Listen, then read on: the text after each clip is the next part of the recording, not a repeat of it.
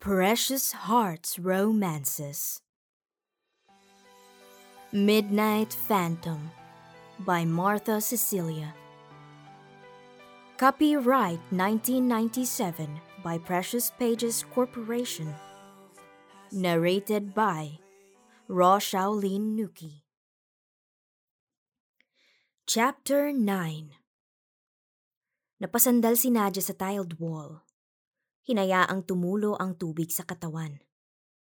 Her legs are weak and she was trembling. She could still feel the effect of that magic moment sa mga kamay ni Brandon. The intense pleasure na naramdaman niya sa kauna-unahang pagkakataon sa buhay niya. She was seduced by the phantom at pinahintulutan niya. Mapapahiya ba siya o magagalit sa sarili? Bakit hindi niya magawang tutulan ang ginawa nito sa kanya?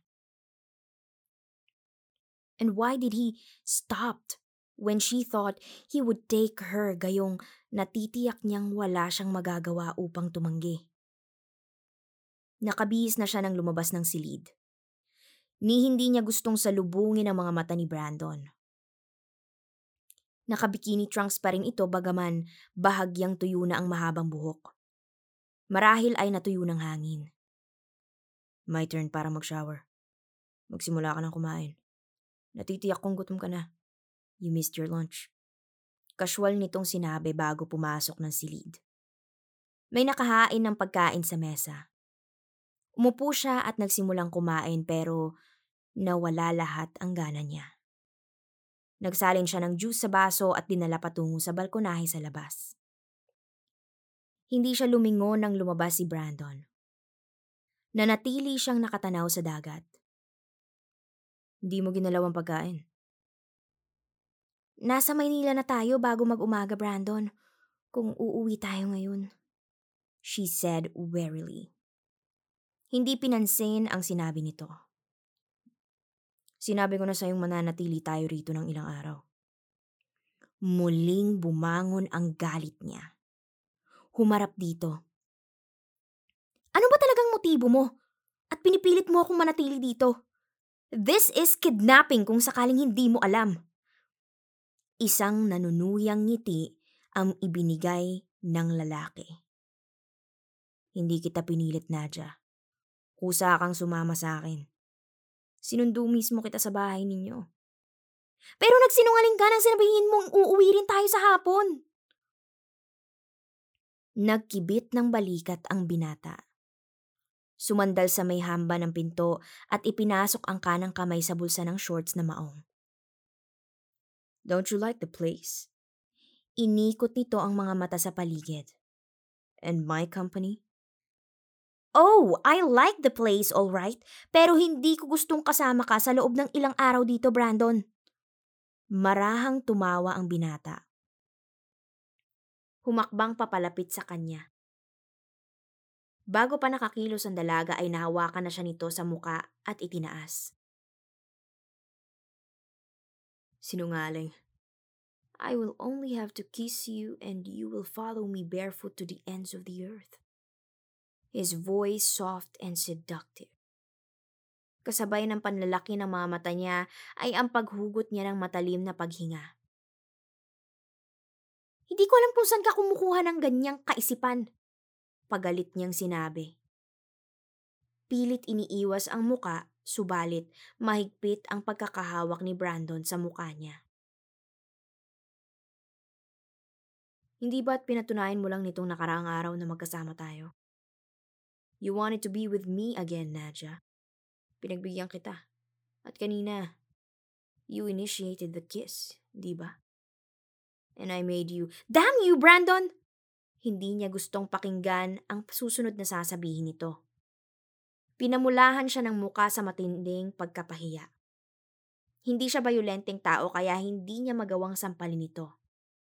Pero ang sumunod niyang sinabi ay higit pa sa sampal. I'm young and inexperienced and you seduced me. You're nothing but a deformed ma... Sa galit at pagkapahiya niya ay hindi niya nagawang kontrolin ang sarili. Ituloy mo, Nadja. Lumatay sa mga mata nito ang matinding galit. At bagaman banayad ang salita ay tila patalim itong humihiwa sa dibdib ni Nadia. Monster. Yun ang gusto mo sabihin, di ba? Napapikit ang dalaga. Hindi niya gustong sabihin yun. She will do anything mabawi lang ang lumabas sa bibig niya. Higit siyang nasaktan sa sinabi. Binawi niya ang muka na pinakawalan naman ni Brandon. Nasa mga mata ng lalaki ang pain, bitterness, and anger. And her heart ached. Brandon, uh, I'm sorry. Paikbi niyang sinabi. Hindi ko ibig sabihin yun. A- alam mong hindi ko. Subalit, tumalikod ang binata at bumaba ng hagdang bato. Lumakad patungo sa dagat. Tuluyang napaiyak si Nadia. Illuminated ang mga kamay ng relo na nakasabit sa dingding ng sala, kaya kahit madilim ay nakikita ni Nadia ang oras. Alas 8 na ng gabi pero wala pa rin si Brandon. Walang ilaw sa rest house. Kanina pa niya ini-on at off ang switch pero walang kuryente. Ang akala ba niya ay naka-generator ang rest house na ito? At natatakot na siya tanging mga bituin sa langit at ang bahagyang liwanag mula sa buwan ang tanglaw sa madilim na paligid. Iniwan ba siya ni Brandon dito sa isla? Sinaktan ba niyang talaga to? Pero bakit higit ang nararamdaman niyang sakit para dito?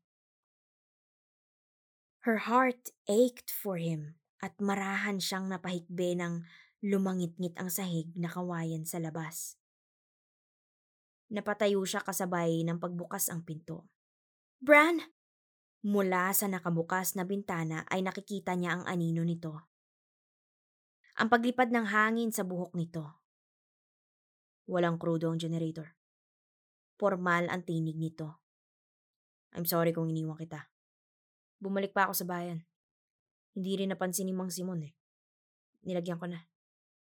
Isang buntong hininga ang narinig ni Nadia kung dahil sa pagod ay hindi niya matiyak. Bran, ay... Hindi niya alam kung ano ang sasabihin maliban sa tila sasabog ang dibdib niya sa bilis ng pintig ng puso. Are you afraid of the dark, Nadia? Ang... Ang akala ko'y iniwan mo ko dito. She whispered in the dark. Di kita iiwan, Nadia Ann. Di ba't ikaw ang may gustong gawin yun kanina pa? ang umalis dito. May pait sa banayad nitong tinig na nagpahugot ng malalim na paghinga kay Nadia. Gusto mo bang umalis sa islang to? His voice deep and soft. Nag echo sa kadiliman. No! Hindi malakas ang tinig niya pero naroon ang determinasyon. Hindi niya alam kung tama ang sinabi niya pero natitiyak niyang hindi niya gustong iwan ang lalaking ito ngayon o kahit kailan. Lumapit ka, Nadja. Utos nito. At sa marahang hakbang ay tila siya hinihipnotismong tinawid ang madilim na distansya sa pagitan nilang dalawa. Hinawakan ni Brando na magkabilang balikat niya. Itinaas niya ang kanang kamay at dinama ang kaliwang muka ng binata. Naramdaman niyang natilihan si Brandon I'm sorry dun sa sinabi ko kanina. Bulong niya. How sorry are you? Mapanganib ang tono nito. Hindi siya sumagot sa halip. She tiptoed and kissed the marked face. Napahugot ng paghinga si Brandon. I want more than that, Nadja. He whispered in a ragged voice. I want you. Take what you want, Bran. Inihalo ko sa'yo. Siguro ay ginamitan siya ng lalaking ito ng hipnotismo, ng drug, o ng ano paman. Hindi na niya alam kung alin ang tama at mali. She only knows the pain, the bitterness, and the anger that she saw in his eyes and wanted to take them. Gusto niyang maging kanya anuman ang nararamdaman nito. Hindi siya kumikilos at nakatitig lang dito. Pilit inaaninag sa dilim ang muka ng binata. Sa liwanag ng buwan na pumapasok sa bintana ay nakikita niya ang kanang bahagi ng muka nito. And she want to touch him again pero nasabi na niya ang dapat sabihin. Naialok na niya ang sarili at hindi kailangang siya pa ang gumawa ng unang hakbang. Hinawakan ni Brandon ang laylayan ng t-shirt niya at itinaas yun sa ulo niya. Tinulungan niyang gawin yon and he dropped her t-shirt on the floor. Alam niyang nakatitig ito sa kanya pero hindi niya maaninag sa dilim kung ano ang ibinabadya ng mga mata nito. Her heart started to pound rapidly when his hands found the snap of her jeans, then unzipped it slowly and pulled them down sa paanan niya. Yumuko si Brandon at binuhat siya pabalik sa kama at maingat na inilapag doon. She could see his shadow from the moonlight habang hinuhubad nitong isa-isa ang sariling kasuotan. Ganoon na lamang ang pagnanais niyang magliwanag upang makita ang kabuuan ng lalaking ito. This phantom who will be her lover tonight.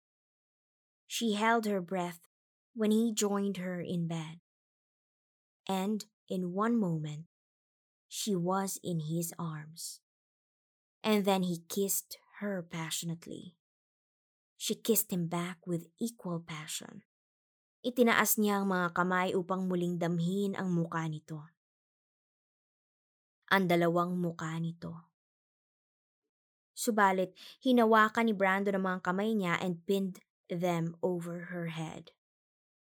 I'm going to love you, Nadia Ann. Selfishly.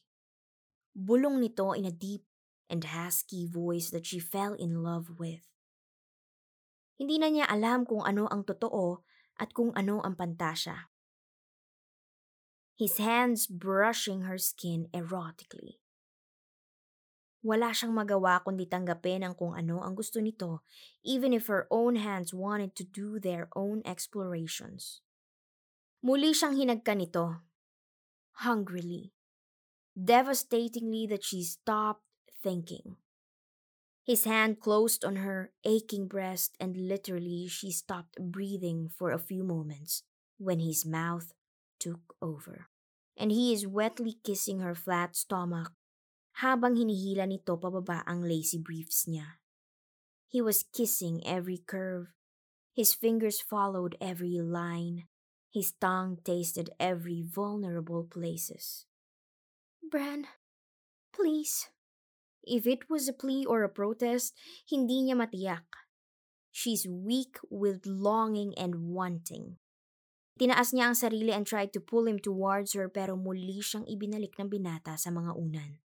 Not yet, Najan. Gusto kong hindi mo malilimutan ang gabing to. Sa buong buhay mo. That no other man can come close. Na para bang mayroon pang iba.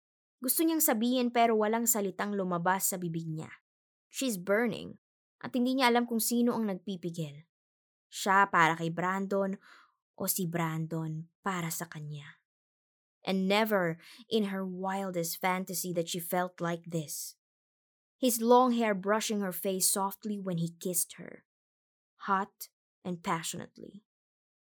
He kissed her as if there's no tomorrow, and then he deliberately brushed his maleness on her aroused skin. It should be like this, Najan.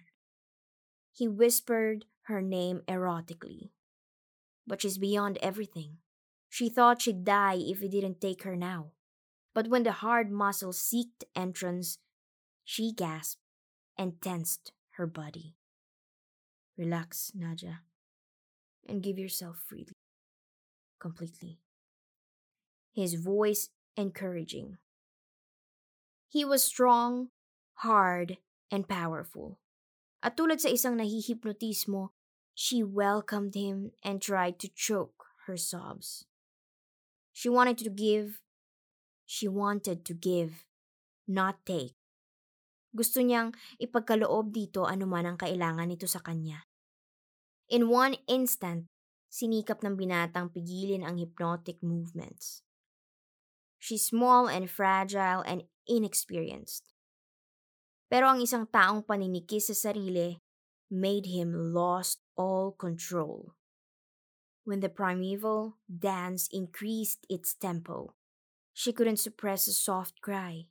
Kasunod noon, Brandon shouted her name with extreme pleasure and in triumph. Dinampian siya ng halik ni Brandon sa mga labi and pulled her against him. Ibinaon nito ang muka sa leeg niya while breathing raggedly. Bumaba tumaas ang dibdib ni Nadja. Alam niyang ang sandaling iyon ang simula ng pagbabago ng buhay niya. Brandon took her to the most strange and frightening part of her life. Pero hindi niya gustong umalis doon. Ano man ang kahihinatnan, gusto niyang manatili roon kapiling ang phantom na ito. Liwanag ng buwan ang tanging tanglaw sa kanila at nakayakap pa rin sa kanya ang isang braso ni Brandon. His leg pinning her thighs. Sinikap niyang kumawala makalipas ang ilang sandali. Hindi. Annie Brandon, na nakasubsob sa leeg niya. Brandon, nag nagugutom ako.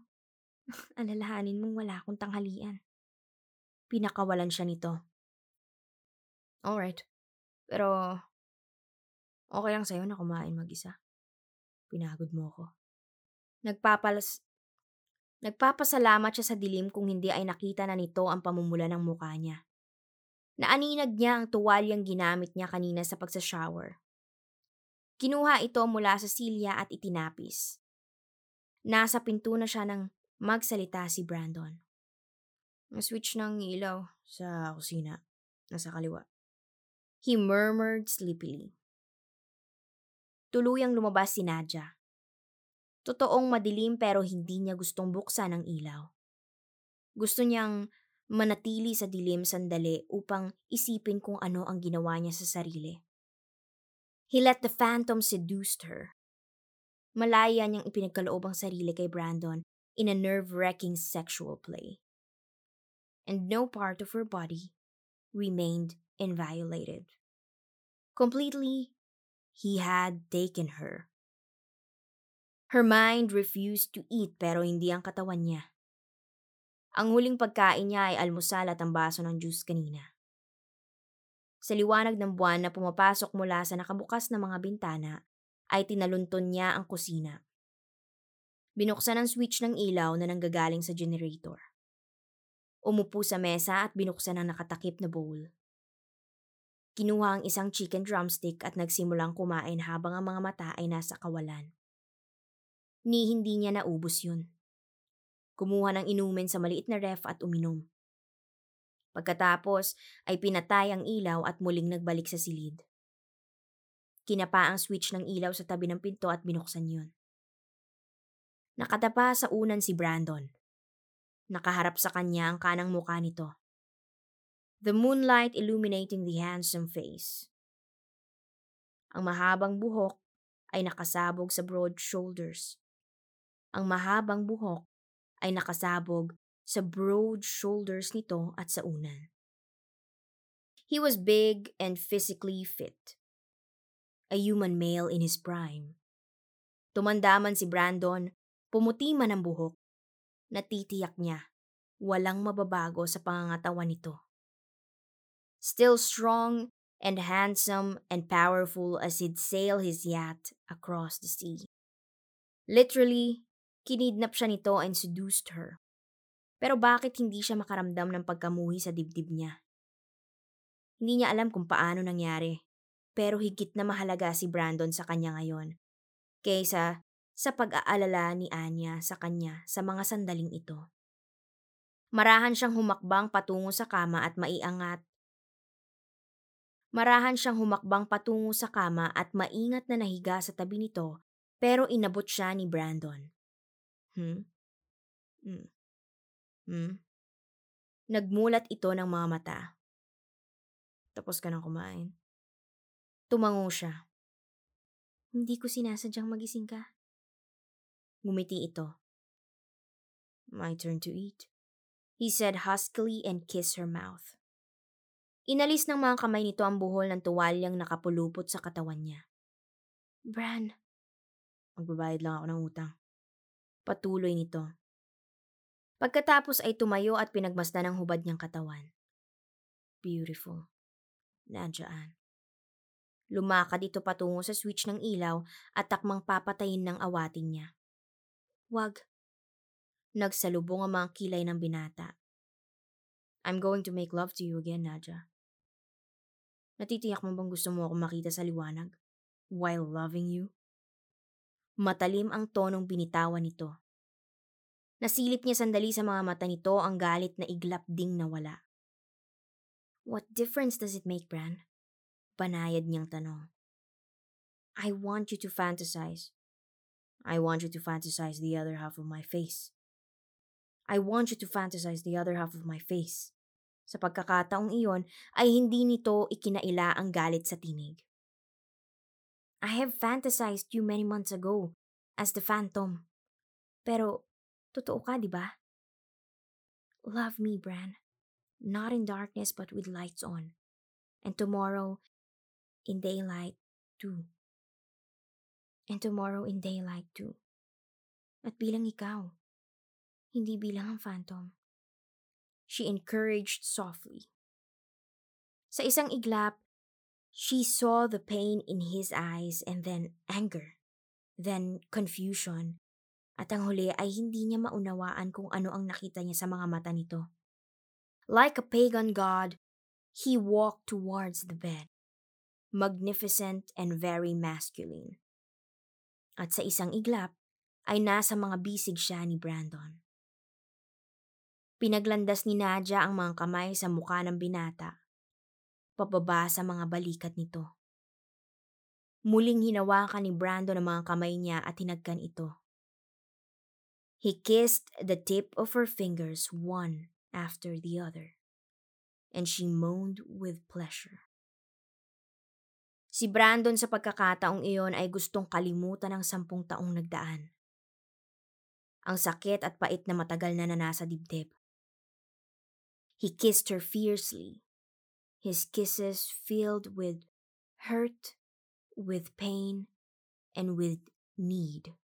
He was supposed to be gentle, and yet sadya nitong sinasaktan ng dalaga by his rough ways. Tinanggap lahat yun ni Nadia. And she was amazed by the uncontrolled savagery of his love-making, hurting and loving at the same time at lalo siyang hindi siya makapaniwala sa kasiyahang nadarama bilang bahagi ng katawan ni Brandon. At sa kabila ng marahas na pag-aangkin ay dinala siya ng binata sa dako paraon, kung saan hindi niya gustong matapos ang pag-angking yun. Doon sa kung saan huminto sa pag-ikot ang mundo, that she sobbed in sheer ecstasy.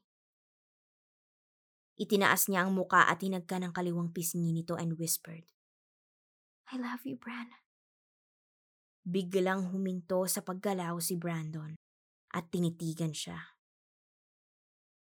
May gumuhit sa mga mata nitong hindi niya kayang ipaliwanag. Sandali lang yon. He moved again. Sa pagkakataong iyon, mas marahas mas malalim na sa pakiramdam ni Nadia ay umikot ang lahat sa kanya.